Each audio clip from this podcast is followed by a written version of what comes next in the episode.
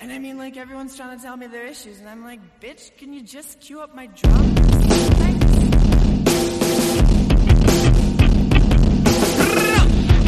Welcome to Rebel Girls Book Club. I'm Harmony, And I'm Maggie. and we're here to take an intersectional, feminist approach to books from all over the spectrum.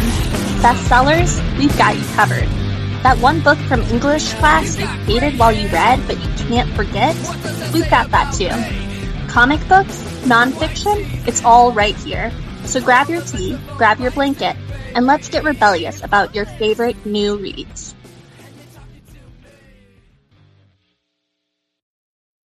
Hello, I am Harmony. I'm Maggie. Welcome to Rebel Girls Book Club. And this this week we are reading the second half of Red Clocks by Leni Zumas from page like 188 to the end. Maggie, do you want to help us summarize the second half of the book? I think that the big thing that's really the the plot really hones in in the second half of the book to a couple of things.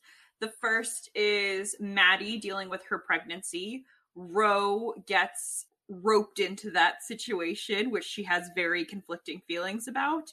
And then the other sort of main moving plot point is Gin, the mender, is preparing to go to trial for the fact that she was arrested for apparently attempting to give an illegal abortion that went wrong, medical malpractice, blah, blah, blah. And Susan unexpectedly gets kind of wrapped up in that story. And then all of these things kind of come together as everyone in town is like very much watching to see what's going to happen to Gin and what's going to come of this trial. So those are really like the two the two big events that I would say the second half of the book revolves around. The first half, the four women are very much they're connected, but they're they have more individualized stories, I would say.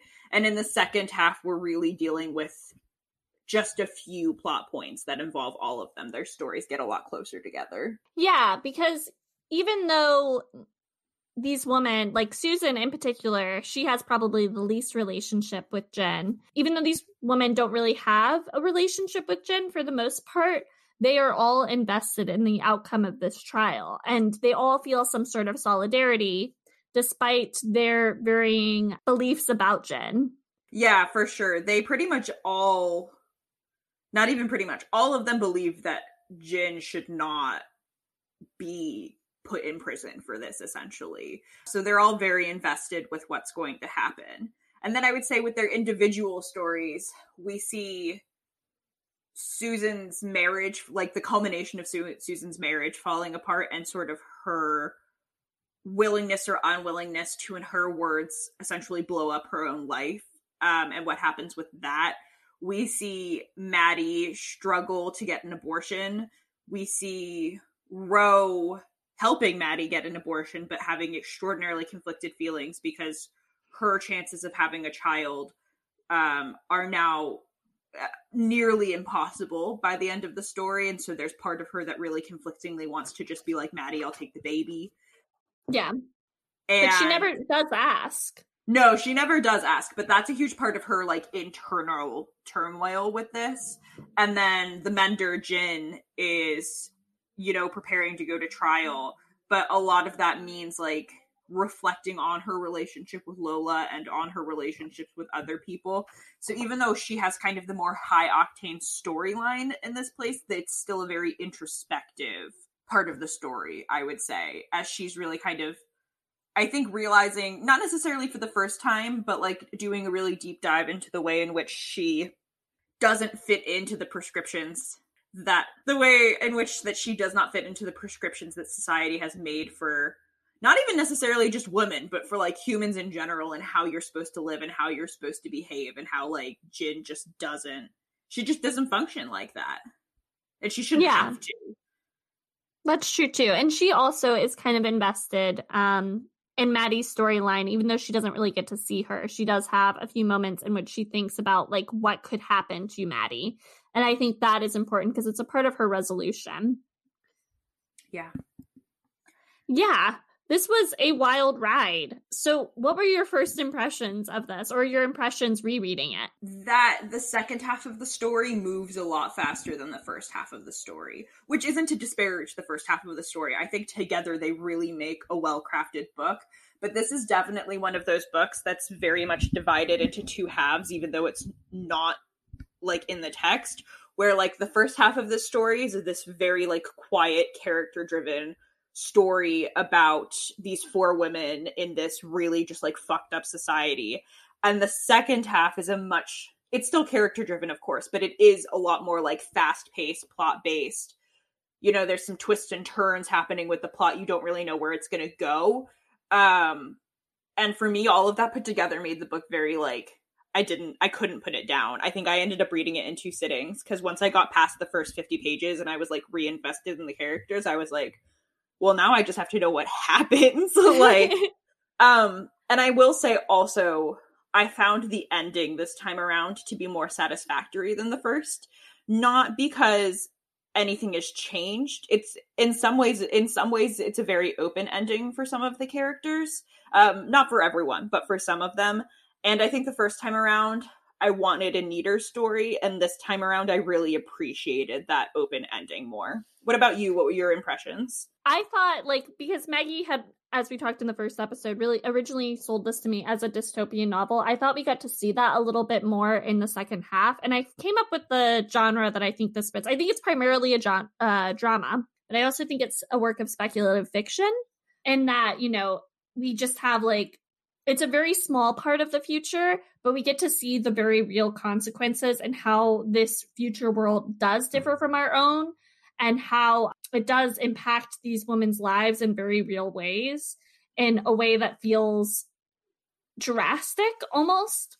And we really get to see that with the trial too, because the trial is a witch trial, which I think is important and probably symbolic. And we'll get into that later but yeah, I really enjoyed the second half. I enjoyed the ending and its open endedness because I thought I thought that was thematic too with what the story had to say. The first part of this half starts with the wife. So why don't we start with the wife? Because I have written here in my notes, Maggie, that Susan is a fucking badass and she saved the day and you owe her an apology. I mean, I feel like I don't owe her an apology because all of those opinions were true of Susan in the first half. you told me that there was nothing more to her storyline, and there is.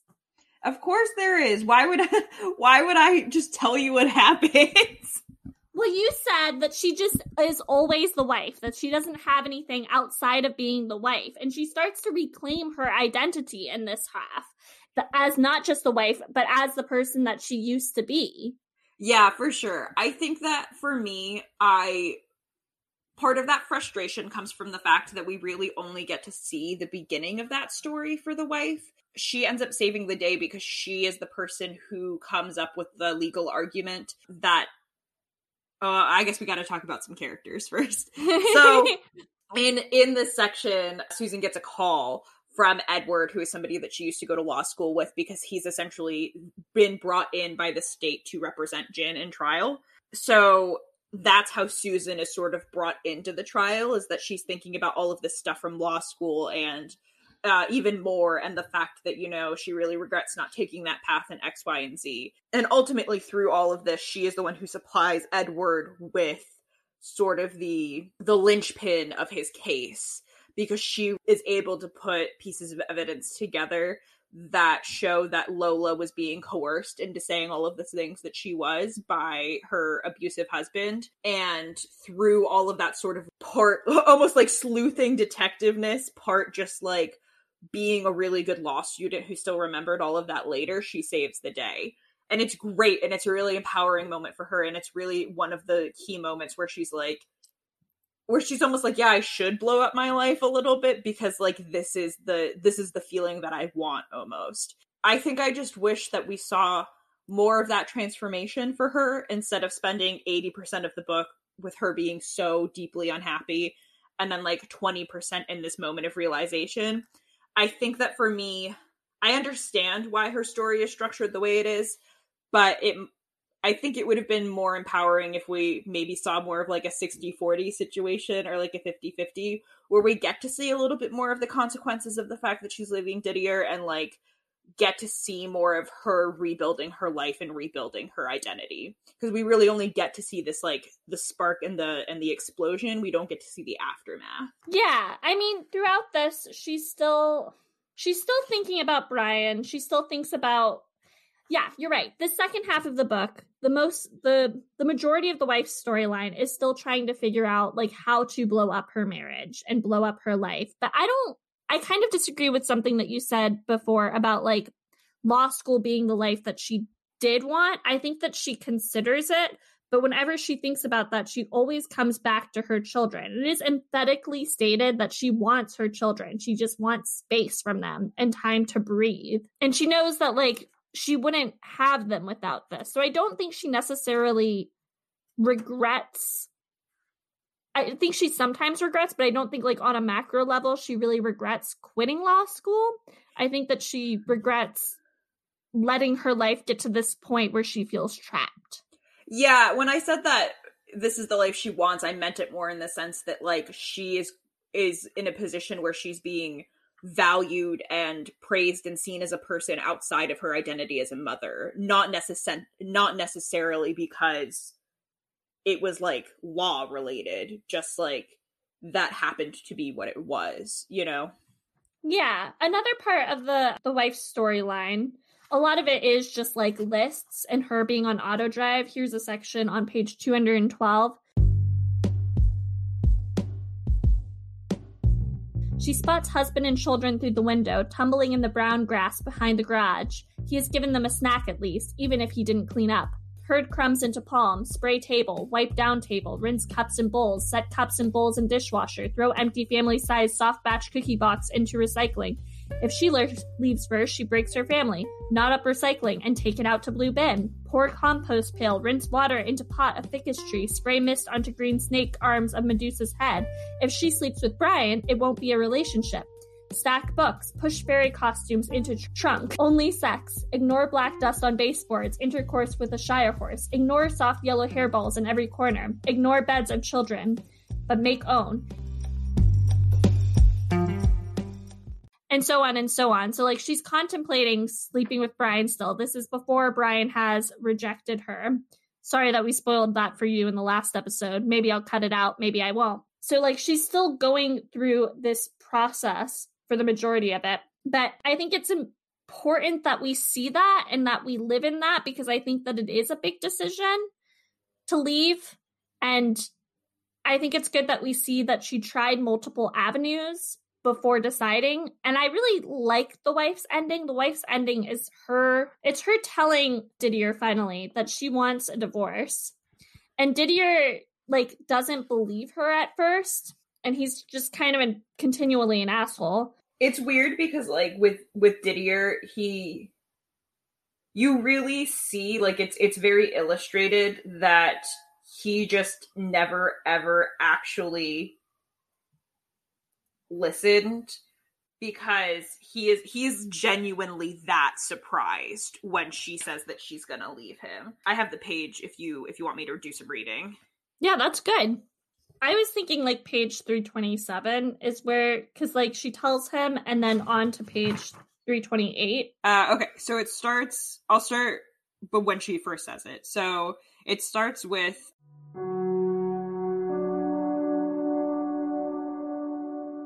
I think say it, because I have none. We can stop on the way home. I think we should take a break, huh? From each other. He narrows his eyes. Like a separation, she adds. Why? Because it's not no breath in her lungs, good anymore. And then, too frightened to look at his face, she concentrates on the blue leather toes of her clogs. Susan, I'm looking for the joke with a microscope. She sa- she shakes her head. We have stuff that could improve, okay, but everyone does. We can work on it. You didn't want to work on it, she says. You mean the therapy? But that's. It's better this way anyway. Why? He says softly. I'm sorry, says the wife. And then a little bit further down. I'm going to my parents tomorrow. She says you can stay in the house for now. Oh, really? I can stay? And that b- broke down bourgeoisie fire trap? But he will. That's the thing. He will judge and dismiss. He will scorn and rage. Yet out of sheer laziness, he will stay. sucking on his cigarette. We don't have to decide now. Didier, let's talk about it tomorrow, yeah? On that last word, his voice quavers. Nothing will be different tomorrow. She has no plan. For telling the kids, for making a custody schedule, for finding a job. Her mother said on the phone this morning, You've at least opened your own bank account, I hope, and the wife had to lie. The only idea in her sore, stalled brain had been tell him. He stamps out the cigarette on the gravel path. You won't know what I won't miss? Me. Your shitty cooking. And I won't miss having three children, says the wife. Fuck you, Susan. The wife kneels on the path. Rent a car, open a bank account, bring yourself to care. She reaches for the black earth. Her body yearns inexplicably to taste it. Brings a handful to her lips. The minerals sizzle on her tongue, rich with the gists of flour and bone. Hell are you doing? says Didier. Bright minerals, powdered feathers, ancient ancient shells. Jesus, stop that. She keeps tasting. The soil is bark and needle and flecks of brain, little animal burnt and dead. Goodbye shipwrecks, goodbye house, goodbye wife. That ending. I know I know that it's a played out narrative that she is just the wife, but I like that we get to see her trapped and I think that we get to see that she is different things. She just feels like she can't be untrapped. And I thought that the ending of her eating the earth was really important because it's so non-conventional and because like part of what she's doing is breaking the conventions. It almost kind of feels a little bit like when she's describing the earth, a little bit like something Gin would do. And I also thought it was important because her body is such a big part of her narrative and something she seems to have a love hate relationship with. Like in earlier in the novel, she talks about her labia and it clapping and like how That's wonderful it is. Yeah. Yeah. How wonderful it is to, t- to walk naked. And she does things like places her, um, I think it's a passive aggressive thing, but she places her pubic hair on the toilet seat. And it seems like this weird sort of acceptance for who she is, even though in some ways she feels like her body has been destroyed by children and like she her body isn't pr- appreciated anymore and even in this section Maggie kind of skipped over it, but there's something where Didier says something. Let's see. Oh, about how she's uh, going to get fat. Yeah. If you keep squinting like that, says the wife, your eyes might get stuck. And if you keep eating like that, your ass might get stuck in every door. Like, he's just such an asshole to her. And, like, I think he's only staying because he is lazy. She says it herself. Like, he'll stay in that house just because he's lazy he doesn't want to change. He doesn't want to know what the unknown is. But he resents her. Yeah, because she's blowing up his like easy life. I think for me the most satisfying part of the wife's story is the fact that Brian didn't sleep with her. Um he really did just want to be friends. Like she Yeah. I don't want to say she misread that situation because I don't think I think it was really just like her desperation. But for a lot of this half of the novel, her mantra is essentially on page 193, it like really starts coming in and it says, uh, she is too chicken shit to leave her marriage. She wants Didier to leave it first. And like that's really the internal struggle that she's having this time. The first half of the novel, it's really should I leave my husband? And the second half of the novel is really this marriage needs to end and I don't know how to do it. And so I think for me, the fact that she can't make any kind of out for herself, make any kind of, well, I slept with him, like, she isn't able to force Didier to leave. She has to own those feelings for herself and make that decision for herself because it's enough that she wants out. Like, it's an, and that's it. That's all it has to be. And I think for me, that ended up being one of the most empowering parts of the wife's story to see. I just wish that we got to see a little bit more of her like rebuilding and reclaiming an identity because as much as there's power in blowing up an identity that you feel like trapped in and forced into i think there's also just as much power in having to figure out who you are outside of those boundaries and we don't we don't we just don't get the opportunity to see that with the wife's story. Like that is the last time the wife is like has a point of view which is a fitting ending but i think it would have been sweet to even just see like one more chapter with her where she's like dealing with some of it you know? Yeah. I think yeah i get what you're saying. I agree. She talks about like how it's going to be hard but we just yeah we don't get that part. But i think that fits the novel because each of these women are prescribed to their roles and we really don't get to see their endings for a- any of them. We get to see just the start the start of a new life and the start of options. Like that's the big ending. Everyone now has more options. That's our happy ending. I think for most people, I think that in some ways for Ro, it's the opposite.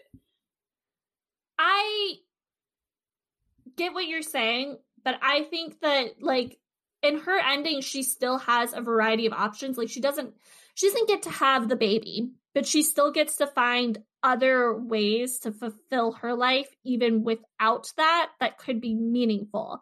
Like she's she too is trapped in this idea that she needs to be a mother and she doesn't even know why she wants it and then she gets to find other ways in which she can be fulfilled like her not getting that is almost a sort of freedom because then she gets other opportunities to help people not because like not that being a mother isn't like a choice of freedom but like she's so trapped in that mindset and she's fighting for it so hard that like now that she can relinquish that idea she gets different options and like ways to figure out how to fulfill that need See, I would agree with that. I think the sticking point I have is that the next place and the place she ends up is the fact that she can still be a foster mom. And so, like, Yeah. I feel like in some ways, which being a foster parent is a wonderful, wonderful thing, and the people who do it are absolutely just like heroes in this world. But I think for Ro, it feels to me like a dangerous sticking point where she's just going to get like she's still going to be admired in this system like trying to become a foster mom you know? Like i think almost for her it would be better if that wasn't an option on the table anymore because i feel like she's gonna have to kind of i think she's just gonna keep fighting so that she can have whatever she can. And on the one hand that's a good thing right? Like even though she doesn't really understand the reason she knows that she wants to be a mom and i commend her for like being the kind of person who's probably gonna fight tooth and nail to fit to like be able to do that role in whatever way she can legally. But on the other hand when it comes to like a clean break and really being able to look at all of those options i feel like it would have been better for her character if that wasn't still on the table. So like i see what you're saying and i agree. I just think that like there's still a sticking point there that could hinder her from that but it's also hard to say because like that's where the story ends right? Like she doesn't have a baby. She's going to move forward being a foster mom and like we don't know if she's going to get as like deep into the process as as bogged down by the process of that as she does by the process of trying to adopt and then trying to have her own biological child you know? Yeah, I want to talk more about that, but I want to talk about that when we fully transition to Ro. Because I think to reframe what I was saying before, I think you're right. And I think, I guess, I guess the system, the idea that she's breaking out of then would be the idea that like the baby that Mattie has is going to be hers yes or that she's going to get a baby now. That is an idea that she we really see her free herself from and like cut off for herself. But while we're still talking about Susan, to backtrack a little bit, because I think this kind of relates and could transition nicely into Ro's story. We find out throughout this second half that Susan and Ro actually used to be really close. And then we we kind of saw earlier that like I, I think we see first that Susan said something to Ro about like women not having children, like not being real grown-ups. And then in this second half, we get to see that Rose said something to Susan about like t- choosing to take uh, a husband's last name, which maybe you can talk a little bit about Maggie because I know that this is something like we've talked about in the podcast before. Like, I don't believe if I ever get married, I'm going to take my husband's last name. And Maggie did choose to do that and like wanted to do that. But that was like, that was a way that Ro used her career and her singledom to dismiss Susan. Yeah. Yeah, I think that's a really important thing. Yeah, I don't know that I can talk about the last name thing quite as much as like cuz the thing is is that I didn't legally change my last name. Um in all Yeah. professional circumstances, I still use my maiden name. I just like the like I've just been sold on like the traditional family unit bullshit and like in my personal life I go by my husband's last name. So like I have that separation for myself in the sense that like legally I'm still I still have my maiden name. It's just that like in my personal life and on my Facebook and stuff, I use my husband's last name. And like the thing is is that it was just something I wanted. And it was like not for great reasons. It was literally just because like I like that's how I grew up. I grew up in a house where we all had the same last name and stuff and like I liked that little like just dumb patriarchal like family unit thing. Like that's it. But I feel like that for me it's important to be able to admit that and say I recognize the fact that like this tradition doesn't come from great places, but like I don't necessarily care and I want to do it anyways because I want to do it and like was able to for myself in that way carve out the places where it felt appropriate to use that name and like places where it's appropriate to use my name, the name I've had my whole life, if that makes sense. But I do think that that is I think that it's a tension in the story because when people hear that I take my husband's last name, a lot of people do get really like, well, why did you do that? Like, you just, like, you just did what the patriarchy wanted. Like, there's no reason to do that, but, but, but. And it's just like, I think it's just kind of very infantilizing and to a certain extent to have those conversations because people think that you're too stupid to realize that, like, you bought into it, you know? And it's like, I do realize that I bought into it, but I did it. And, like, for some, and, like, in some cases, it's because of pressure. Like, it was assumed by my family um not in a negative way but like that's what everyone in my family does is that like you take your partner's last name and stuff and it's like to a certain extent for me it's like is this the hill that i want to die on right now like and i thought about hyphenating but it would have been it just it would have been a real mouthful to deal with uh both of our last names together because it would be a hyphen plus like two very non-traditional spellings with a space in the middle and like so all of that is true but like i really get why that comment rubbed susan the right the wrong way because it sometimes rubs me the wrong way because it just like assumes that like you're anti-feminist that you're not thinking about like feminist things and feminist topics and also disallows the like argument that you're occasionally allowed to do something just because you fucking want to do it and like yeah. like you're just allowed to do stuff because you want to do it and nothing and not everything has to be like this really deeply thought out meaningful like this decision is so important to me sort of deal. You know like it, it's just not everything has to be like that and i think that for some women taking their husband's last name like is one of those decisions but for a lot of people it isn't. So like having somebody question your choices for reasons that imply it like you're too stupid to think about feminism and disregards the fact that like you're really just allowed to do whatever you want just because you want to do it like is frustrating. But having said that also Susan's comment to that Ro overheard about the fact that you're not a grown up until you have kids is like also horseshit and I also understand why Ro was upset by that, you know? but i think it's interesting because it really showcased the way that like little things and small attitudes can really like degrade and break apart friendships. Yeah i agree with that. I agree with everything that you just said and i think like the important thing like to go to get into your personal life like as your friend and as somebody who's probably made some of those comments because i'm an asshole just so everyone on air knows but like as your friend like the important thing is that like it's your choice and with Susan, because we're still talking about her, like that is her choice. And when Rose said that, it does it implies like a dismissal of her entire lifestyle, and it is infantile. It's infantilizing her, and that's the same thing that Susan does to Ro. Ro.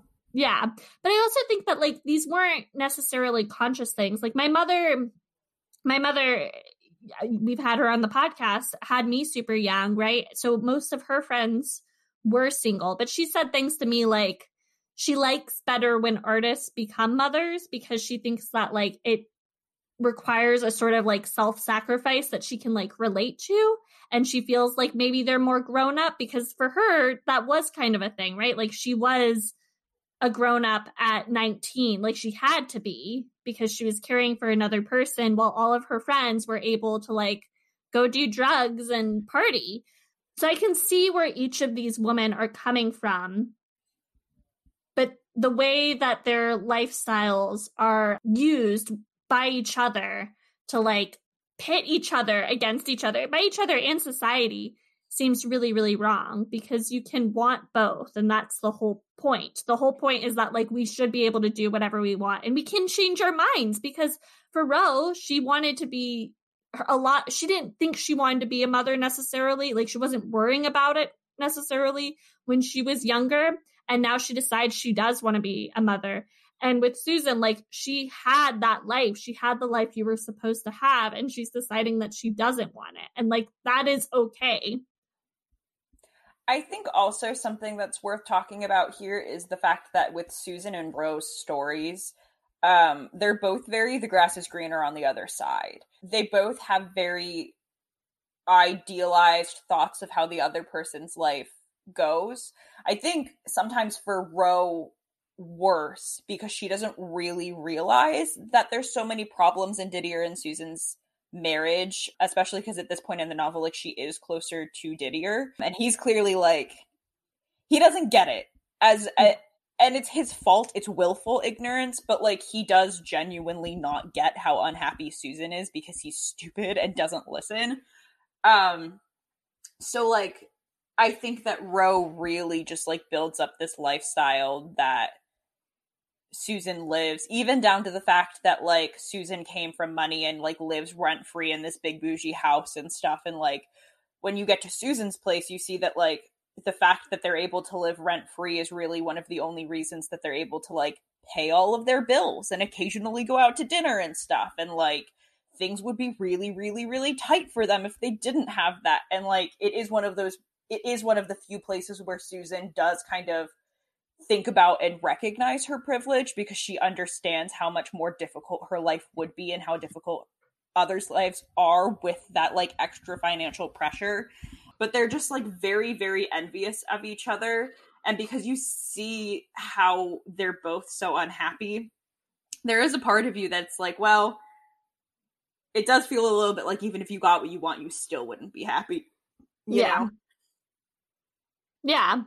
Because that's not I mean for each of them like throughout most of this story Susan's goal is to like sleep with Brian because then she'll just get an out for her marriage but we yeah. see that like that wouldn't the more empowering thing for her was to like just own up to her wanting to leave and I think for Ro too, we see that like she wants a child and she doesn't ever get that. But we also see that there are things that are almost just as important to her that she finds and thinks that maybe she can like help and change and that she has more power than she thought she did before. hmm Before we move on to Ro, because I know that that's kind of what we're gearing up to do, I do want to say that there's this one passage that the wife has in here. I'm trying to find it really fast. That really spoke to me because we see we see a lot of the wife like struggling with the fact that I, we talked about this a little bit in the first episode that she's not always the best mother or she doesn't feel like she's the best mother and she feels like she has very little patience for her children sometimes especially her oldest Bex because she is so much like Didier like her father and she gets frustrated and she, she and she snaps at them. And I mean she does things that all normal parents that all parents do, right? Like, but we see this one really, really big parenting win that she has with Bex in this half. And I just want to read it and acknowledge it for a second because, like, it's A, about a, a body positivity moment, but, like, B, I think really boils down and hits home the fact that, like, the Susan loves her children and she doesn't want to be without them. She's just at this point where if she doesn't make a lifestyle change, she's going to be a bad parent. Like, and she's going to feel like a bad parent because they're just draining her of everything she's got. Like, she she doesn't have the space for herself to recharge. So I just wanted to read the passage really fast. It's pretty short. It's between fa- uh, pages 276 and 277. She is in the middle of thinking about all of this stuff with Brian and like the fact that she needs to tell Didier that she's going to like divorce him essentially. Which is funny enough also in right after the conversation where Ro and Susan are arguing about the last name thing. Oh. Uh, I didn't re- I didn't realize that. I just looked up on the page. So it says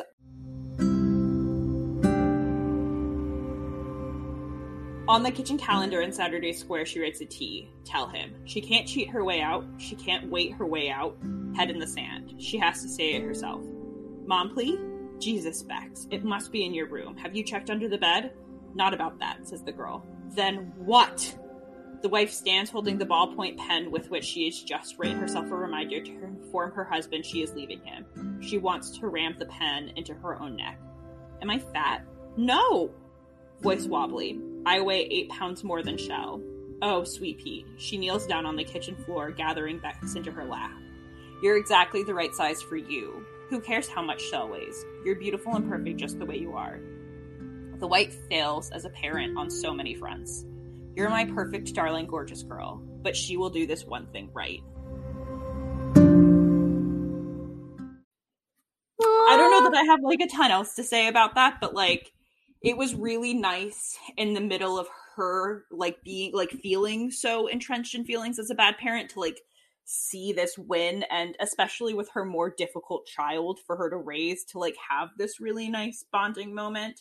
And i think also really showcases the fact that like a lot about being a parent means that like sometimes crises happen where you just have to push aside all of you and just focus on your kid.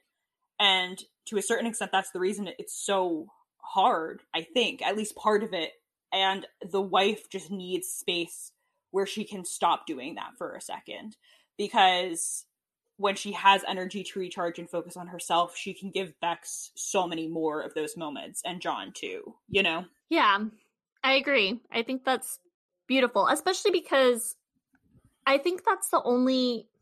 Throughout this story, we see the wife snapping at her children and just kind of feeling bad about snapping on her children. And then we see her snap at her children from other characters' lenses.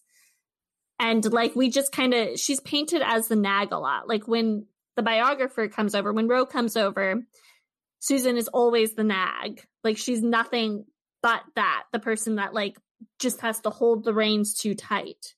So it's nice to see her like get that genuine parenting moment outside of other people's lenses and perspectives and just like have that bond between her and her daughter.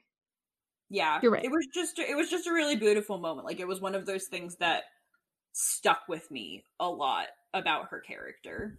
Yeah, I noticed that too. It was beautiful. All right, shall we talk? Should we? Oh God, we're already 40, 40 minutes in. shall we switch gears and talk about the aspect of Ro story that we haven't talked about yet?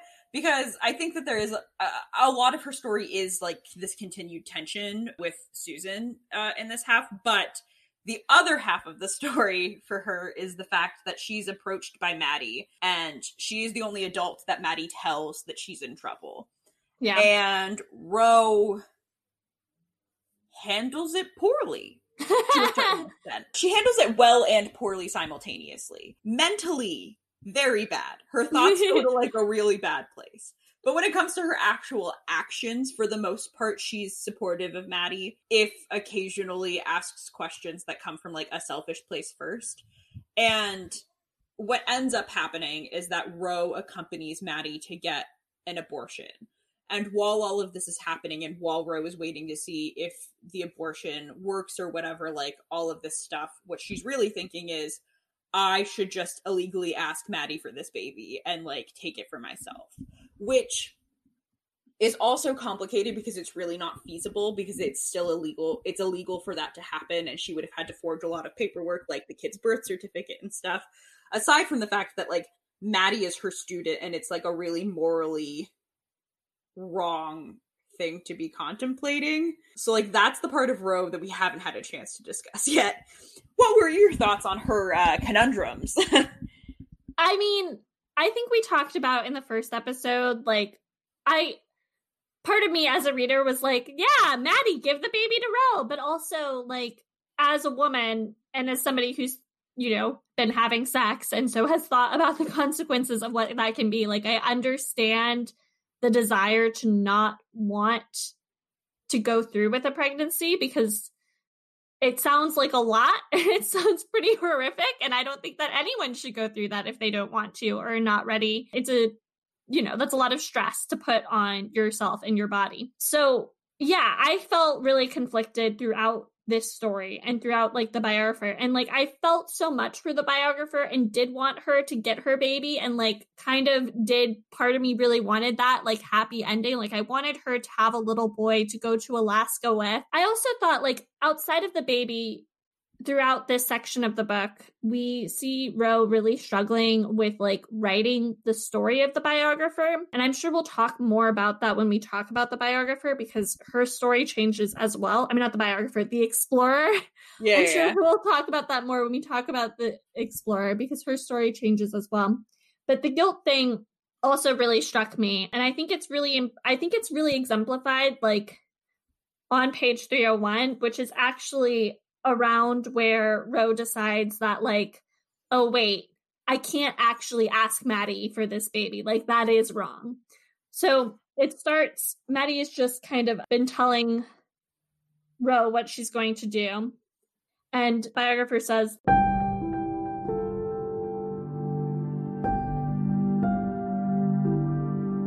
That far along, says the biographer, the procedure could be dangerous. The glass splinter is choosing the words. A lot of term houses have no idea what they're doing. They just want to make money.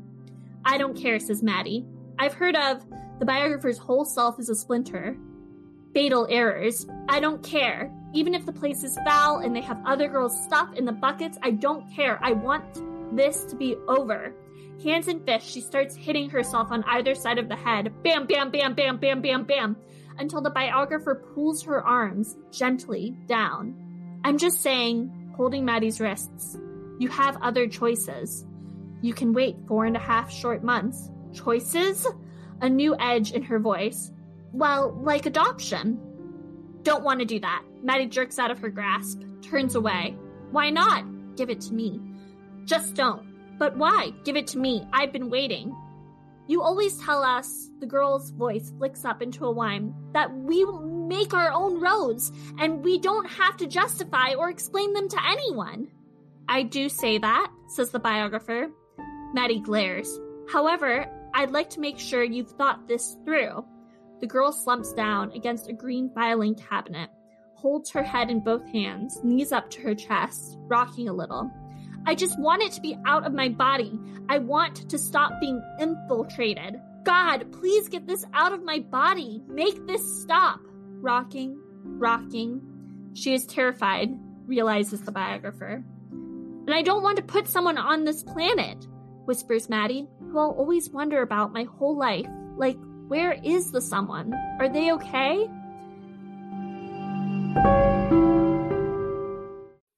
So she goes on like that.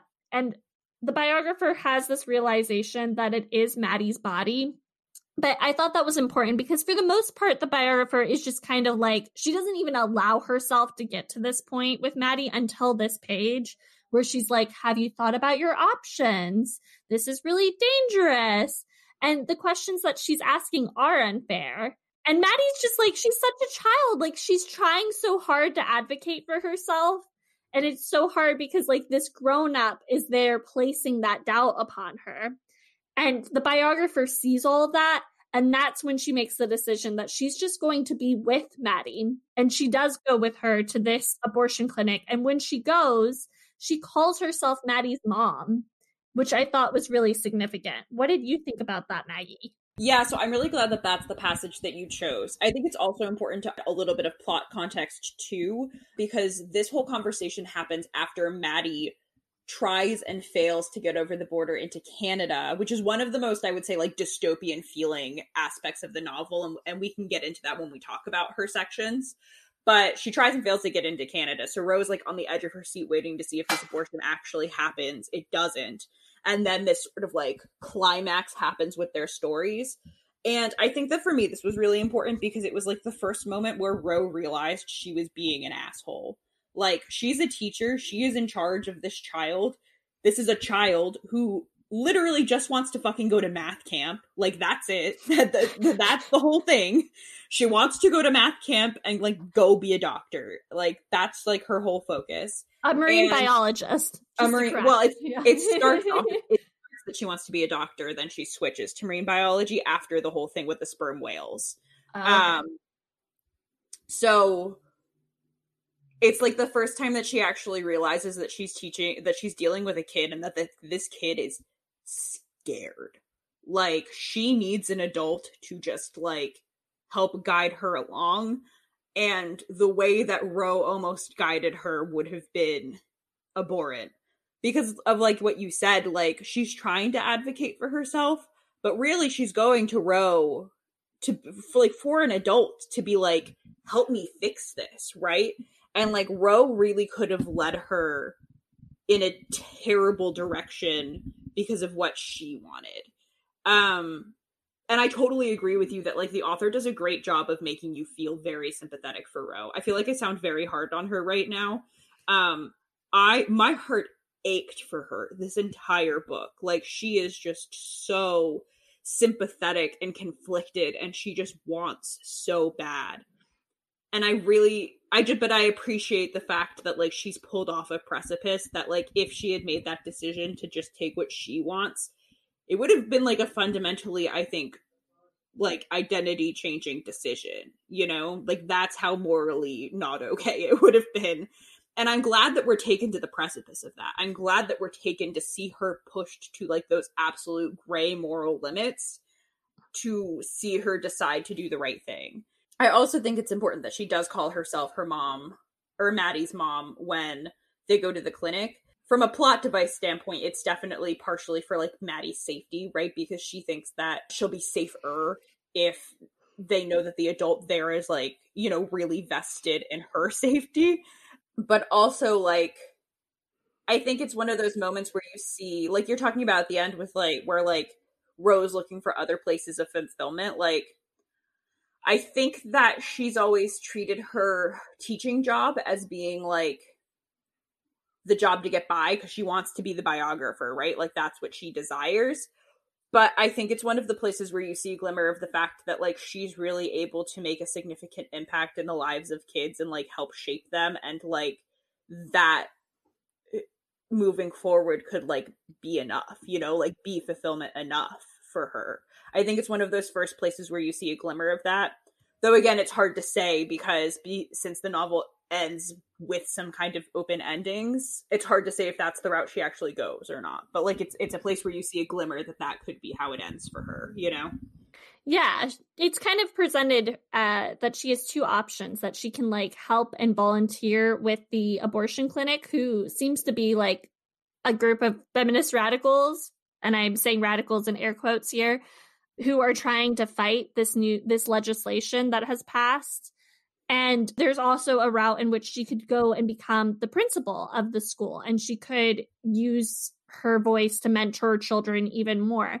And I think the mother part is significant too. And I don't know if this is just a harmony lens because, like, this is kind of what my mom really did in my life. But, like, she's sacrificing what she wants for the betterment of somebody else. And I think that's really important. She's sitting there and she wants so bad to have this baby, but she knows that guiding Mattie down that path would be bad for Mattie ultimately. And so instead, she's going to sit there and just like be the adult that Mattie needs. Yeah, and I think it's also extra important because even though Mattie is four and a half months pregnant, no one else in her life knows. Yeah. Ro is the only person she confides in about it.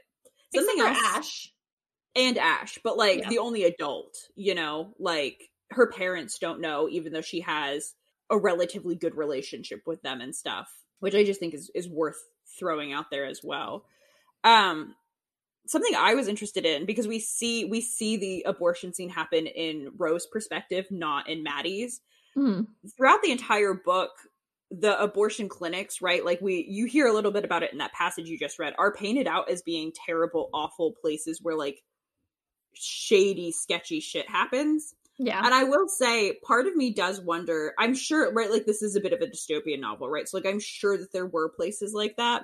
But part of me also wonders if, like, all of that is sort of just like propaganda because of the fact that, like, they so desperately don't want abortions to happen. Because when they actually go, what they find out is that they're dealing with a real doctor who mm-hmm. worked at Planned Parenthood doing this for over 20 years before Planned Parenthood closed and that really their biggest struggle isn't lack of expertise or like trying to like actively put girls in danger. Their biggest struggle is the fact that they're running an illegal operation and therefore Mhm. don't have that, as many supplies. And that really struck me during this part is the fact that to a certain extent, all of them have drank this propaganda juice about like what it means to get these abortions now, even though all of the characters are pro choice and pro like doing what you want with your body. It just really struck me that like that brainwashing is very, very subtle throughout the book.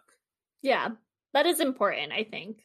And they also, um, one of the things that struck me about the abortion scene too is that like when they go, the the woman that brings them there, like it's a very covert operation, and Yeah, they're uh, blindfolded in a van. In a van, it's Yeah. hella intense. And Ro like makes fun of it as though they're like overreacting, and I I wish I wrote that line down. Maybe I can find it because there's a line that the the woman who's taking them to get the abortion says that's so funny. It's just like so good, and it really puts into perspective that like this is what dystopias look like. Like at the end of the day, we're all we're still all living our individual dramas. Like yeah, we had COVID going on. President Trump is president. um, we have a million things that feel like crazy and chaotic, but like we could have been in a dystopia all along, and we have been, but it just doesn't feel that way because we're all caught up in our individual dramas. Yeah, I found the I found the line. Can you read it? It's on page three fourteen. So.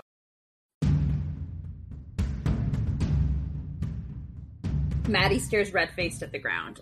I'm I I'm L. Let's get into the van. The woman nods at the garage. Van, they say together. We don't do the procedures here at headquarters. We use temporary sites that keep changing for safety reasons. And I need to ask you to wear masks during the drive. The biographer laughs. Are you serious? L drags up the garage's roll door. Yeah, we take the surveillance state and male supremacist legislation pretty seriously. Call us crazy. No, it's fine, says Mattie.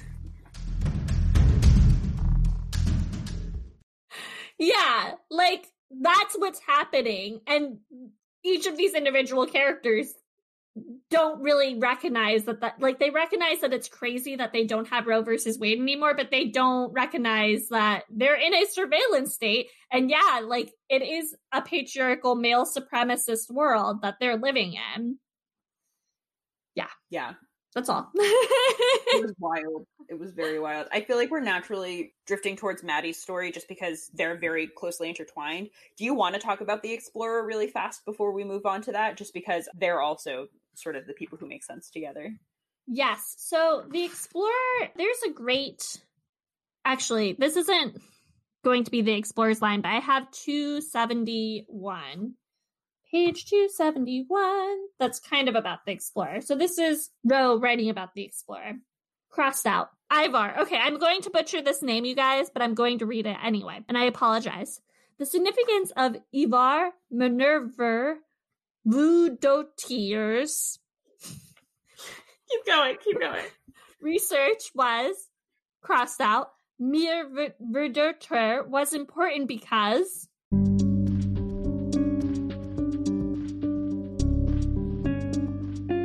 was she important? Question mark from the Latin to be of consequence, way to carry in, to bring in. She brought in one refusal to submit to cottage life. Two, measurement of ice chlorides and Arctic sea temperatures. 3. Metric analyses of ice response to wind speed and tide speed. 4. A theory of refreezing predictors and sea ice leads, invaluable for navigating ice choked waters, and thus helped to bring in 1. Shipping and trade through the Northeast Passage, once considered impenetrable. 2. More ways for white pirates to steal from the non white, the not rich, or the not human. 3. Oil, gas, and mineral drilling in the Arctic. 4. The shrinking of the ice. Minerva Vudarcher may have felt free, but she was a cog in a land snatching, research sucking, climate fucking imperialist machine. Crossed out. Wasn't she? Crossed out. Was she? I don't know what I am even saying about this person. There is not a single known photograph of. Or why I couldn't bring myself to ask for. My lips aren't working. It does, yeah. So like we said we touched before that she can't like write about the biography and i think that's part because she's having these two conflicting things right? Like this is an important person to history that people should know about and we find out during this section that this that the explorer had her research rejected from whatever academy she was submitting it to because she was a woman and eventually she just asks the guy who rejected her to publish it under his name because she thinks that this research is important to the world. And this is a woman that like is a true rebel girl if we're going by the rebel girls book club de- definition in that she breaks every stigma of her society and like every social restriction and goes after what she wants but this was a really important page because it also showcases that like even our heroes have flaws and i felt that it was important based off of our discussion in last episode about how kind of like white feministy this book is because it gives us some insight into how how even when we're making strides we can oppress others. And yeah the biography that i just thought i just thought that was important. Like it gives us more context into like the the explorer being a real human and a real problematic human even though she probably like wasn't thinking about things in the way that we would think about things in a modern lens. Like she still thought she was doing important work, but her important work was wrong. Her, yeah, her important work had consequences, some of which probably she couldn't have seen, right? Like climate change and stuff in the 1800s. I think it's fair to say that, like, that's a consequence that's not on her, right? Yeah. Like, there just, there was no way she could have known. But the other things, the like, colonialist aspects are stuff that like white people back then knew about, knew they were like actively participating in, and didn't care about because colonialism and imperialism were sold as the right thing. Mm-hmm. So, like, it really, I agree with you that this is very much an important passage, but I think that this is also one of the passages that has more of a bending on to where Ro's mind is at as well, because I think that a lot of this is also her self reflecting on like her position in society and what she's like participating or not participating in through her own actions as well when it comes to like I don't know. I think I think it also just comes. I think it all just boils down to the fact that like she she desperately wants to take Mattie's choice away from her and shouldn't. You know. I agree, but I think that like each of these passages do give us some sort of insight into Ro's own individual story, and I think that like the explorer for Ro is kind of like uh, what's that word? It's kind of like her um do you know can you read my mind please? uh alter she, ego almost. Yeah, yeah, yeah. She um projects onto her a lot. Yeah, it's who Ro feels like she wants to be. And that's part of why the motherhood thing is so hard for her because the explorer didn't have children um, and her story, when her story ends, like it's a sad, it's a sad tale. She's off exploring and then she freezes to death. Under and ice. Yeah. Under ice, and they don't reclaim her body. Well, they can't, to be fair. It's not like yeah. they it's not like they wanted to leave her there. Yeah, her story really picks up in this half because this is the half where the explorer gets everything she wants, right? Like she is widowed, so she's able to break out of that marriage, and through that, she's able to break out of this whole like traditional family life that's ascribed to her. Especially because her mother like is mad at her for all of this, um, which is unfair because none of it's her fault. So she lies about her gender, sneaks onto a ship, and then by the time they find out she's a woman, it's too fucking late. Yeah. And she's really good at her job, and she finds, at least through Ro's interpretation of her story, finds camaraderie with her fellow sailors and things like that. But as was really common with Arctic explorers, things went wrong. They got trapped in the ice and they were there essentially alternatively starving and freezing to death for three years before she felt the need to go out and um, try and meet a ship that was supposed to be bringing them supplies. And that's how she dies. So it's like very it's climatic it, it's climactic and anticlimactic simultaneously because she gets everything she wants and she goes on this grand adventure. And she states at least rose states for her multiple times that she has no regrets and like she got what she wanted because this is where she fits in in the world. But then also she dies before she's able to see the culmination of any of her work. And she doesn't know if her fellow sailors survive what's left of them and stuff and like it's a very hard and sad story for different reasons i would say than the than the other woman Yeah, but I also think like if we're going along the idea that the explorer is in a way Ro's alter ego, like Ro herself only works I mean, she has one female coworker that we hear about and one female friend that we hear about, but for the most part she's surrounded by men. And I think her choice to remain single and um her lack of parenting to her could be interpreted as like she is one of the guys. And so, in a way, she is like the explorer making that bold frontier, and her biography may never get published, but she does it anyway. And yeah, at the end, like the explorer ends up not getting any sort of recognition for the work that she did. And we see that the work that she did from this passage, like we see that the work that she did had consequences. And I think that the same could be like, I think that's kind of how Rose sees her own work and her own life and like her own path. all right not to rush us along but we're at over an hour Mattie. so we probably move on to the daughter two things happened to mattie this whole time the Hmm. first is that she's trying to get this fucking abortion god help her she's gonna get it and the second is that we finally find out about what happens with yasmin where do you want to start I mean, I don't have as much to say about the abortion, but to kind of summarize for people, she gets caught at the border, and it's a woman, I think that's significant, who's really hard on her and who wants to jail her for trying to pass over the line. And then a man comes in, and Mattie later describes this to Ro as this guy comes in, and at first I thought he was like gonna rape me, but instead he let me go because he has daughters. And then he says something to her about let me see. I think it's in the first part of the daughter's tale. He says something to her about like making the good decisions or something. It's some sort of weird thing that sounds reminiscent of what her father says to her. yeah he feels weirdly paternal about her so he lets her go But he says something weird.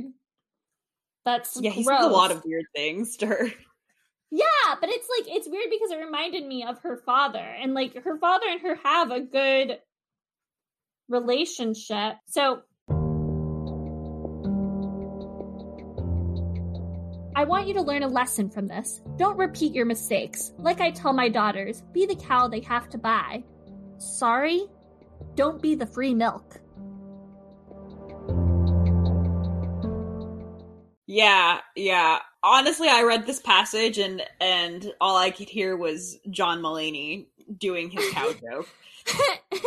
Oh, it was all it was all I could hear. Why Yeah. buy the cow when you can get the milk for free? That's that's the that's the phrase he's playing off of. Um, which is a It's very gross. gross, and, and sexist statement, of course. And the fact that he she thinks that he wants to rape her, but also like he's like, no, I feel paternal towards you. I'm gonna let you go. It's just so weird and Well, because- and because the thing is is that part of the reason he th- she thinks he's there to sexually assault her is because he comes weirdly close to her and like touches her and, and, and you know and it's like not necessarily inappropriate in the sense that like it's not like he goes and like grabs a tit right? But like it's inappropriate because she does not know him and he did not need to be touching her. And like he's in a position of power in so many ways here Mhm. um and so like i think that was also an example of of something that i've been reading a lot about recently in feminism about the fact that like part of the reason that men don't understand aspects of consent is because they have a hard time separating their intentions for how a, a an interaction is supposed to come off with how it actually comes off. Because like this dude talks about feeling paternal towards her right? And she just feels threatened the entire time so like he's probably coming in here and putting a hand on her shoulder thinking that this will be like a comforting paternal thing to do. And instead it like it's freaky and it's threatening and he's not thinking through his shit and like it's just so gross. I mean, I think the I get what you're saying and I get the intentions thing, but I think at the end of the day, the reason why he does it, and I think this is especially exemplified when he's talking about the cow and not being the free milk, is because he feels ownership of her body. I think that's why men touch you in general, and they just don't realize that that's like it's implicit, sure, but they feel ownership of your body and that's why they think it is okay because men hardly do that to other men. It's just gross. The whole thing is gross. The fact that he feels and i think that weird uh dissection like that, i think that weird intersection of the sexual context and then like the paternal context is that same sort of like we feel ownership over your body. So like he chose not to make it sexual but to them they can only be in this world and also in our world because that's what it's like. They can only be father and protector or they can be you know the person that wants to like violate. That was weird. Do you have anything else you want to say about that I don't think so. I feel bad because I feel like I'm I'm like downplaying what happens with Gin and Mattie, but it's just like their sections are just way less introspective, you know? Yeah, I get it. The other big thing that struck me throughout Mattie's section is that we finally figure out what happens to Yasmin. We figure out that she's in jail. Yeah, she's um, alive. Yeah, she's alive and she's in jail, and she was made an example of for trying to seek an abortion. And it's weird to Mattie that she would be in jail because her mom is like an Oregon representative. And Yasmin, throughout this book, but in this section, she like she calls Mattie, she goes, ignorant white girl, because Mattie just doesn't seem to get why it's important that like Yasmin is brown and why like things can happen to Yasmin that wouldn't happen to Mattie. Yeah, and I think that's extra important because that whole conversation happens in the context of after Yasmin finds out she's pregnant. She's essentially like, I can't be pregnant. My mom is an important person. She's a House of Representative, and I can't give, I can't play into this image essentially of what it means to be a black person, a, a black, a young black girl, because that would ruin, like, it, she's worried that it'll like ruin her mom's career. And like, that's a large part of what Mattie just doesn't get. Get uh, so yeah, this is the daughter sections are really some of the places that you see some of that white feminism get downplayed a little bit here because like you you see more of Yasmin being like you just don't understand things outside of your own experience you're not and you're not even really trying to. I really wish we could have seen more of Yasmin in this story.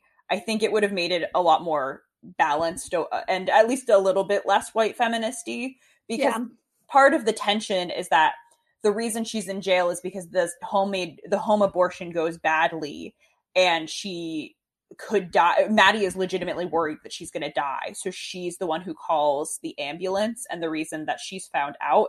And so now yasmin doesn't talk to her. She doesn't uh, answer her letters she doesn't um, she just doesn't communicate with her. And it baffles even yasmin's mother. Um, but so Yasmin is really only a like a disembodied fragment of memory here, and, and I understand, conscious. Yeah, but and I like I understand why that was important for the story, but I feel like it, we could have had more open conversations if she was like in communication with Mattie too. Yeah. Yeah, I think it kind of I think this part almost shows a self-awareness of the book as we've seen more throughout the second section of like the fact that it is a white feminist story. Um and I think maybe there's even like hope for Mattie a little bit because she does has have like Yasmin's disembodied voice telling her when she's being stupid and ignorant, but like it doesn't ever we don't ever get to explicitly see Mattie be like, oh, this is why what I'm doing is wrong. And we don't really get to explicitly see that for any of the characters except for when Ro is reflecting on the biographer's or the explorer's life. So, yeah, there's a the the scene in which we find out about what happened to um Yasmin. It's like one of the last pages and it's the last thing we get from Mattie, uh the daughter. Dearest Yasmin, I'm writing this letter from the Math Academy. It's not as amazing as we envisioned, but it's good. I miss you, always wondering how you are. What kind of school situation do they have there? Do you still want to be do pre-med? My plan is marine biology. I touched a whale's eye on the beach. Please believe me, Yaz. I didn't want to tell anyone. I thought you were going to die, so I called them. That was the only reason. Also, I had a crossed out procedure. Something happened three months ago. when you get out of Bolt River, can we be friends again? Love, Max. And it's like simultaneously heartbreaking, but also it's like, it just kind of showcases to me this like dynamic that these two have because Yasmin, it's stated, is a privileged person. Like her mom is a representative and she's the first black representative, right? So like she has this privilege that Mattie may not necessarily have, but like Mattie still doesn't get why Yasmin's life could be harder. And um all she knows is that she lost her friend. Yeah, she doesn't think critically about any of that um the old there's places where we see it start to broach right? Like she's talking about her relationship with her father and how it embarrasses her a lot because her father is mistaken uh yasmin's mother for being like a cleaning woman essentially multiple times right? And it's like she's literally like a house representative right? And like so she's got like the the the, the inklings of reflection starting but like it's difficult because on the one hand mattie very much just like writes as like a 16 year old yeah you know? she's a child and on the and on the other hand yasmin has never had the ability to just be 16 in that way and like that's Yeah. the whole point that's the divide that mattie can't get right like and the thing is is that i think that she doesn't realize her whole relationship with yasmin we see is like a lot of yasmin teaching mattie about the world and on the Mhm. one hand like that's sometimes what happens with friends is that like one person is more sheltered and one person like teaches the other person things. When I was 12, I had to ask a friend why you had to swallow tampons. That was quite the conversation. I didn't understand how they worked.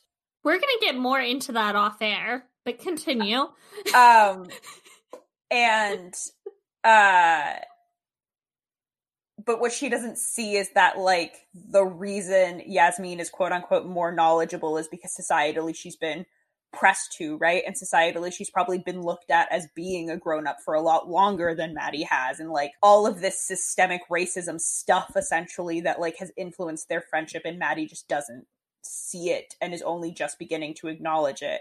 And so, like, of course, Yasmin doesn't want to talk to her, to be honest. Like, especially because, like, all of this lines of questioning, it's like she's in jail, girl. You think she really, like, her her ability to do pre med or things like that. Like, I don't want to limit anyone who's had a jail experience, right? Like, but legally, you are a lot more limited afterwards, and people look down on you and stuff. And, like, it's this whole fucked up system. And, like, she just doesn't think when she says things. Yeah, and I think it's telling that like Mattie gets to go. Mattie gets to have this operation. It's an okay experience. She has an adult there for her. She gets to go to this math academy. And meanwhile, Yasmin, who is like kind of, you know, she's the first person that we see do this. She is the what do I call it? Not like explorer, but Maggie, can you read my mind? She's the she's like the groundbreaker almost you know like she she's doing it for both of them i i don't know what you're trying to say I know, I don't know what I'm trying to say either. you're right she's she's almost she's almost the guinea pig because she's the first person who has to do it uh that mattie knows intimately right like because the other the other examples we have are like almost rumors or like i know a person who know a person who threw themselves down the stairs to try and get rid of a, a pregnancy right like that kind of thing Yeah. and it's all it's still through yasmin's mistakes that mattie makes the decision she makes about how she's gonna do it Yeah. Yeah, but Yasmin is the guinea pig and then like Yasmin ends up in jail. It's just yeah. It it's unfair and the book doesn't explicitly address that this is because of race, but I think that we get to see inklings of it if we read critically. And I think that is intentional. yeah i think it's at least implied like it's it's there for you to dig for um for sure Yeah. Do we want to talk about Gin? yeah so gin spends you know most of this half in in jail or at trial and then susan discovers susan puts two and two together after her conversation with brian that lola is being abused at home and is therefore most likely being coerced into saying all of these things uh, which means that the lawsuit like it, it's just totally invalid right so susan sort of indirectly saved gin in that way uh, and then Gin doesn't go to jail, and it's great. Uh, but there's lots of other things happening there as well. I think that storyline for me almost felt a little bit too tidy as someone that has worked with law, you know, like as somebody who has written about law cases. And I wonder too, like, because we're fresh off talking about Yasmin, like, if Gin were a black woman statistically, like that that wouldn't have happened. Even though the town has it out for Gin and thinks that she's a witch. So like if she were othered even just a little bit more. And even under this scenario, I found it I found it like too tidy that the jury came out the way that they did. But the evidence was compelling enough, right? Because Lola recounts everything that she said. And she said, like, I was threatened to do this. I went to Gin because my husband beats me. Wrapped up in Gin's tale is kind of Principal Fyvie. And I wanted to I wanted to know what you thought about him because he's the person in power here, you know. He's employing all of our major employed and char- employed characters uh, you know, he's like in charge of Mattie and Ro, and he's Didier's boss too. Um, and he's just such an asshole. And he doesn't like he comes across as very like good old boy, and that's kind of how Brian comes across too. And Brian like also is kind of a dick because he's not doing more to help his cousin Lola. And yeah, I wanted to know what your thoughts were on that. Yeah, yeah. Yeah, you're right. It does feel a little weird though because like a lot of the compelling parts about Gin's story here are actually compelling parts about Lola's story. Yeah. Um I agree that it felt like very tidy and totally that if Gin were othered even a little bit more like things probably wouldn't have gone this way.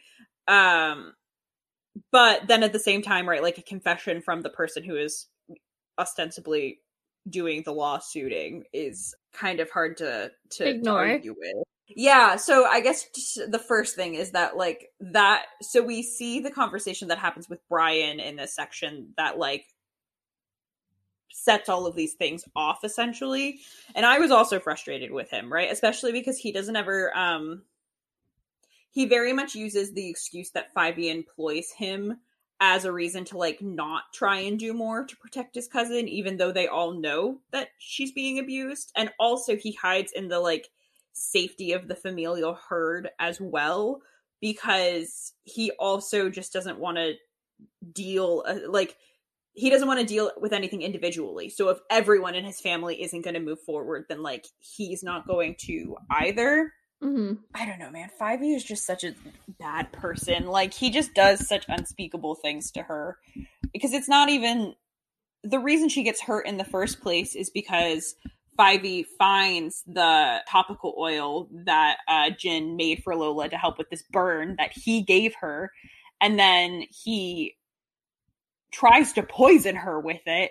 And like that's how she falls down the stairs and gets really, really injured. So like there's a case made for attempted fucking murder there. Like he really is a terrible, terrible person. Um, but his power protects him in a lot of ways because the one person who does know all of this time doesn't want to cross him because he's the person in power. And also, like, when you think of school principals in a lot of ways, right? Like, for Mattie, for example, right? Like she's not going to suspect him of everything because she's 16 and she's naive and she like she expects the best from the world, as a lot of 16 year olds do, right? Like, Yeah. and Ro doesn't like Fyvie, but it's a much more personal thing because he is sort of he's a dick about everything she's trying to do to like deal with her body, but she doesn't expect she doesn't suspect anything else of him, right? Outside of like general dickishness and stuff. And like he's able to use and leverage that power not not even just the power he has in his household as an abuser, but like his place in society to like take extra power almost in his household. Yeah. Yeah, I think that's my general thoughts on Fyvie is that like he's a terrible, terrible, terrible person who took literally as much power as he could in the world, really, and then just like used it to shit on this poor, poor woman who just wanted to date Gin. like that was it. Gin was like her happy little safe place. Yeah, why do you think he punished Gin in that way? Because Gin wasn't telling anyone. Do you think like in the text does it say that he knew that Lola like wanted to date Gin or or what? I think it was implied. Okay. Um but I think it was just like general jealousy and controlling nature, right? Like because the only person she could have gone to to get that treatment was Gin, right? Which meant that somebody knew his secret, which was dangerous in general. Um, but I think it's also, I think it was also probably just like a classic abuser control situation, right? Like the person that I'm trying to control did something outside of the purview that I said was okay, so I need to punish her. And now that punishment has gotten so out of hand that I'm going to get in a lot of trouble if I can't pin it on somebody else. So I have to pin it on Gin for medical malpractice, you know? Yeah. Yeah, that makes sense. That's very tough. Um, I have nothing else to say. I agree with you. I want to touch on the other part of the Mender storyline, um, which is really important, is kind of her conflict of having given Mattie up, but also having this desire to want to help Mattie and her ending is really compelling because it it ends with her meeting Mattie's uh, adopted mother. Mm-hmm. Um, on page three three six.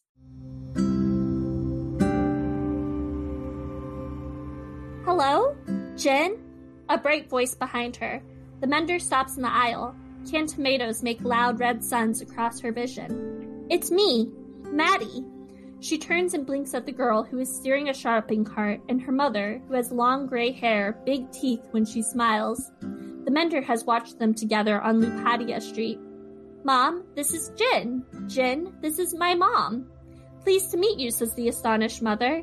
She holds out her hand and the mender shakes it. The skin is dry. How do you two? We met at the library, says Mattie Matilda. Oh. The mother's eyes relax a little. Kind brown eyes. She has kept the girl safe and well. Hello, says the mender stiffly. She glances at the girl's midsection, flat in a closed sweater, her hair less lustrous, her skin no darkening patches. How and where did she take care of it? She managed not to get caught. She went on a different path. She won't be wondering and forgetting, forgetting and wondering again. Or she will wonder, but not the same way the mender did. I'm glad about your verdict, says Mattie Matilda. The green of her irises is not the same green as the mender's. Mine and not mine. What a terrible thing to go through, says the mother. The mender nods. They fired Principal Fyvie, says Mattie Matilda. The mender nods. We should be on our way, says the mother, but it was nice to meet you, Miss Percival. Her cart starts rolling. Bye! The girl waves. The mender waves. Soon it will be February 15th, the Roman festival of Lupercalia, and the girl's birthday. She and Cotter started the girl. The mender, with her body, continued the girl. For a time, her clock was full of water and blood and a kicking fish, which is both important and not important. He may figure it out himself once he sees her enough times in town, but he may not. Should she tell him? All that Cotter does for her, the bread on her step each week, the nutmeg pie at Christmas, hauling Temple's plastic wrapped body in his truck bed to the harbor, hoisting the body onto a borrowed boat maneuvering the boat in darkness out of the slip in the past breakwater and into open ocean. Without hesitation, he did these things.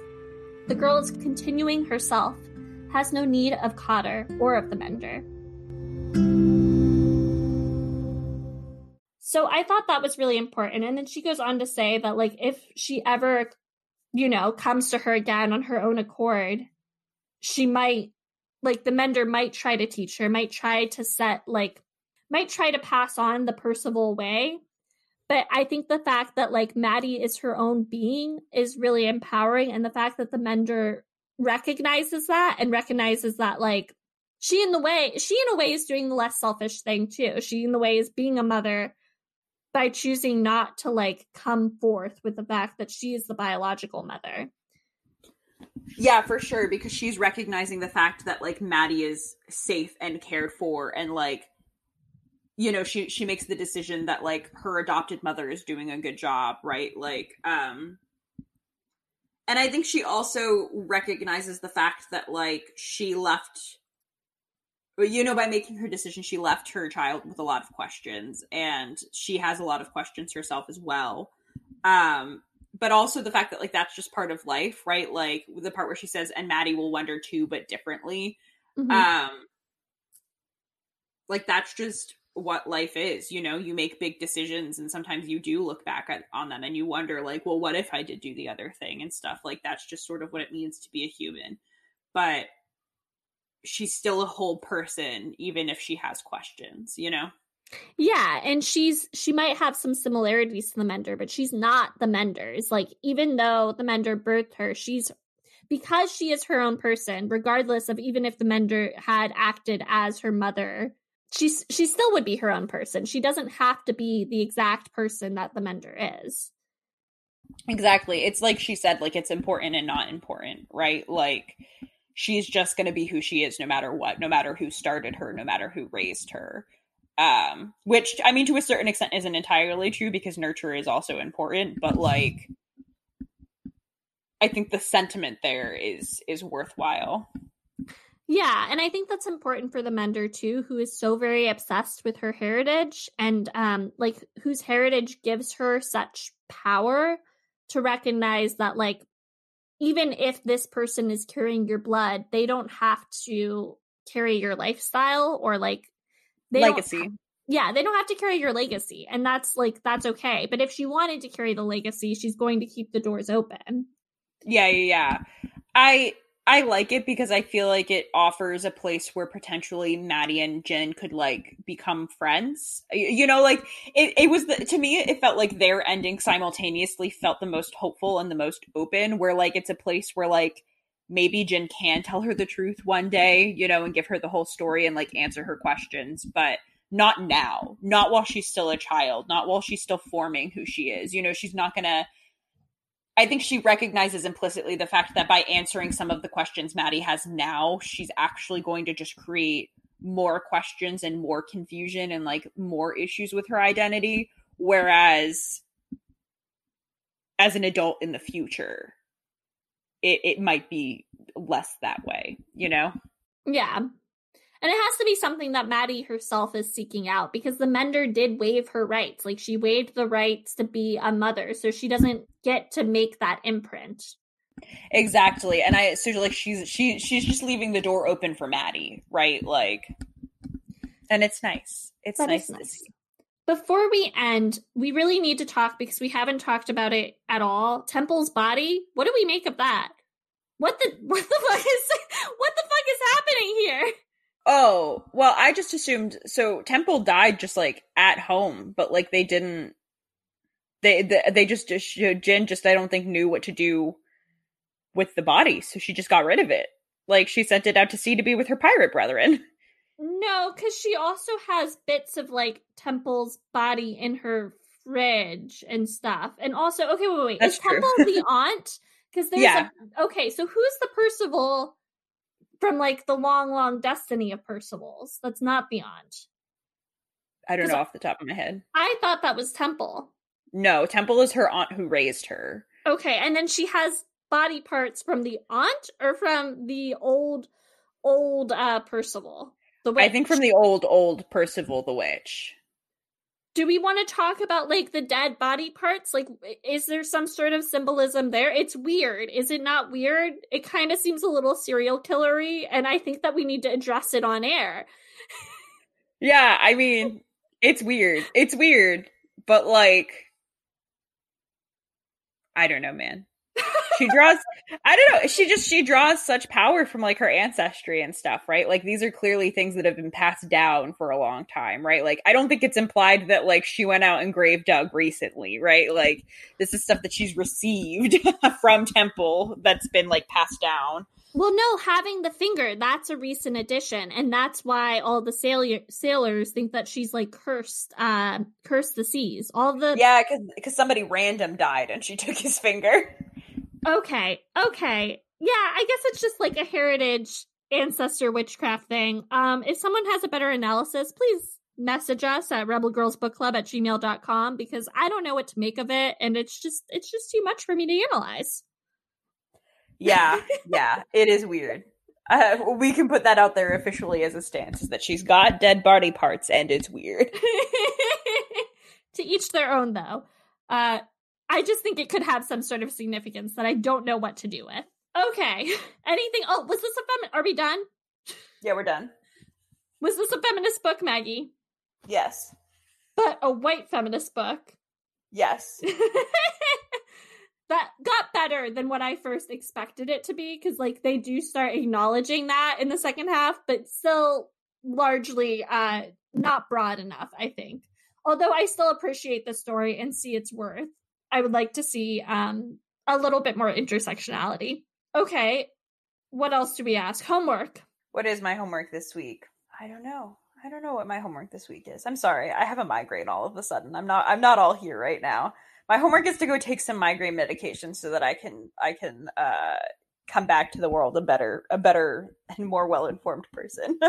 My homework is very similar since we are reading this book. I'm going to, now that COVID still exists, but in my area is getting like the restrictions are getting less stringent, I'm going to hop back on that train to replace my IUD because I was doing that and then COVID happened. And then I was like, but I need to do that before I turn 26 because then my healthcare goes away. And Donald Trump doesn't want, you know, he doesn't want healthcare providers to help me pay for birth control. So this book really puts that into perspective. what else? Uh, what are you reading? What am I reading? I don't think I'm reading anything actually. I finished a book this morning and now I, I haven't had a chance to pick anything up yet. What about you? I'm reading a few different things. So I've been audiobooking the Twilight series, as you probably heard from a a episode. We're doing this all out of order, so sorry about that.